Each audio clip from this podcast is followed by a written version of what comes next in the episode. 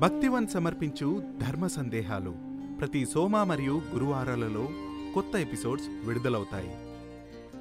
శ్రీ గురుభ్యో నమ. జయ జయ శంకర హర హర శంకర. శ్రీరామ జయం. రాహుకాల దీపాన్ని ఇంట్లో పెట్టొచ్చా? అసలు రాహుకాల దీపం అంటే ఏమిటి? రాహుకాల దీపాన్ని ఏ సమయంలో వెలిగించాలి?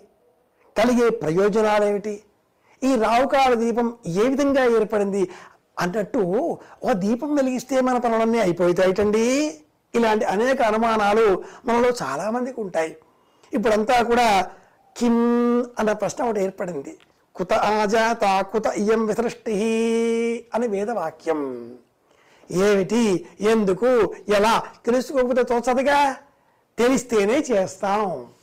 ఈ తెలుసుకునే క్రమంలో రాహుకాల దీపం అంటే ఏమిటి? నవగ్రహాలలో రవి గ్రహరాజు. ఇది నక్షత్రం.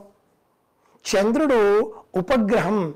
భూమికి సంబంధించినటువంటి ఒక ఒక ఉపగ్రహం. ఇతరములైనటువంటివి కుజుడు బుధుడు శుక్రుడు గురువు శనిగ్రహం. ఇవి ఐదు గ్రహాలు. స్వయం ప్రకాశకాలు లేనటువంటివి ఈ అన్నీ తెలిసినటువంటి సనాతనలు ఇంకో రెండింటిని జోడించారు. రాహు కేతువు అని చెప్పేసి. ఈ గ్రహాలు లేవే ఛాయాగ్రహాలు ఏమిటి వీటి ప్రాశస్త్యం? సూర్యుడిని ఆధారం చేసుకొని భూమి తిరుగుతూ ఉంటుంది. ఇది ఊహాజనిత కక్ష్య. ఈ భూమిని ఆధారం చేసుకుని చంద్రుడు తిరుగుతూ ఉంటాడు. అది కూడా ఊహాజనిత కక్ష్య. లైన్ వృత్తం. ఈ సూర్యుని చుట్టూ తిరిగేటటువంటి ఈ వృత్తాన్ని భూమి తిరిగే వృత్తాన్ని ప్రతిరోజు ఈ చంద్రుడు అలా తిరుగుతూ రెండు సార్లు ఖండన బిందువులుగా ఈ వృత్త గీతలను ఖండిస్తూ ఉంటాడు. ట్రిగోనామీట్రీ అనుకుందాం కాసేపు. సరదాగా మ్యాథమెటిక్స్ చెప్పుకుంటే త్రిభుజాకారంలో వచ్చే ఒక కోణం. ఇందులో ట్రిగోనామీట్రీ అనుకుంటే ఈ రెండు ఖండన బిందువులు నూట ఎనభై డిగ్రీలలో ఉంటాయి. పగటి కాలంలోనే రావుకాలం ఏర్పడుతుంది. ఈ రెండు ఖండన బిందువులు ఒక బిందువు కేతువని ఒక బిందువు రాహువు అని గుర్తించిన జ్యోతిష శాస్త్రం ఈ ఖండన బిందువులు ఏర్పడేటటువంటి కాలంలో సూర్య సంబంధితమైన ఇతర గ్రహాలకు సంబంధించినటువంటి నీడలు మనపైన కనిపించకుండా ఉండి ప్రభావం చూపిస్తాయి. కనుక ఆయా సమయాలలో కాసింత జాగ్రత్త వహించాలి దైవధ్యానం చేయాలి అంటూ తెలియజేసింది. కనుక రావుకాలం ప్రతిరోజు ఒకే సమయంలో ఉండదు. ఈ చంద్రగ్రహానికి సంబంధించినటువంటి ఈ వృత్తాకారపు కక్ష ఇరవై ఏడు రోజుల్లో పూర్తి చేసుకోవాలిగా మొత్తం కూడాను. కనుక అలా ఆలోచిస్తే ఈ కక్ష రోజులో భిన్న భిన్న సమయాల్లో ఉంటుంది కనుక. సోమవారం నాడు ఉదయం ఏడున్నర నుంచి తొమ్మిది వరకు మంగళవారం నాడు మధ్యాహ్నం మూడు నుంచి నాలుగున్నర వరకు ఈ లెక్కన ఆదివారం నాడు సాయంత్రం నాలుగున్నర నుంచి ఆరు వరకు ఇలా తొంభై ఐదు నిమిషాల చొప్పున ఏర్పాటు చేసింది.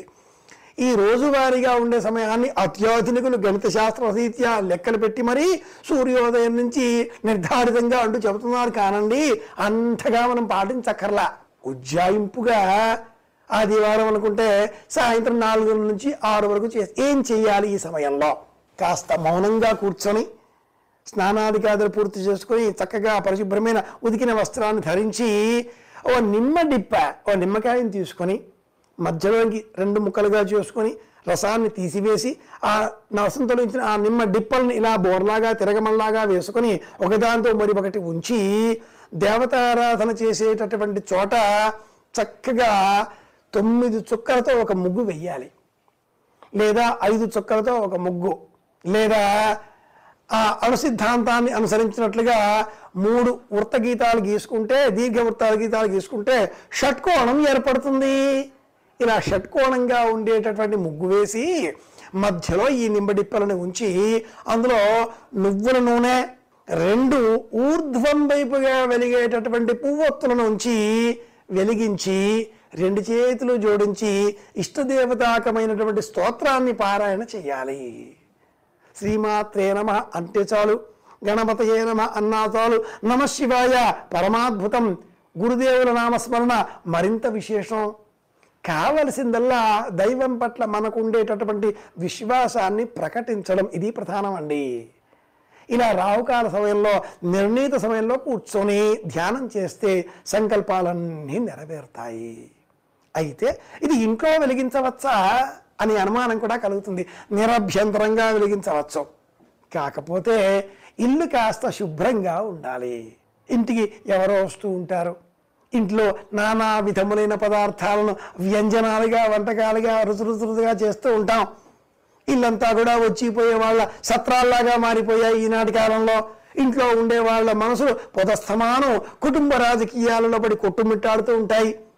ఇలా కాకుండా ఇంటికన్నా గుడి పదిలం శ్రేష్టం అని పెద్దలు మాట చెప్పారు కనుక సమీపంలో ఉండే ఆలయానికి వెళ్ళేసి ఆలయంలో ఇలా షట్కోణాకారంలో చక్కగా వృత్తంగా ఒక ముగ్గు గీసి దీపాన్ని వెలిగించి ఆ దీపం వెలుగుతున్నంతసేపు కొండకు చేరేంతసేపు కైలాసం చేరేంతసేపు దేవతానామస్మరణ చెయ్యాలి. కొండకు చేరిన పిదప చక్కగా ఆ నిమ్మడిప్పలను తీసుకొని ఆ ముగ్గును కూడా ఆ స్తండిలాన్ని కూడా నీరు వేసి చక్కగా శుభ్రంగా నిర్మాల్య రూపంలో శుభ్రం చేసి ఈ నిమ్మడి పలను సమీపంలో ఉండేటటువంటి పూల చెట్లలో నిమజ్జనం చేస్తేనే రావుకాల దీపాన్ని వెలిగించిన పుణ్యబలం మనకు లభిస్తుంది. లేకపోతే నిర్లక్ష్యం చూపిన పాపం మనకు వస్తుంది పుణ్యం ఆశతో గుడికి వెళ్ళి దీపం వెలిగించి నమస్కారం చేసి వెళ్ళిపోతున్నారు.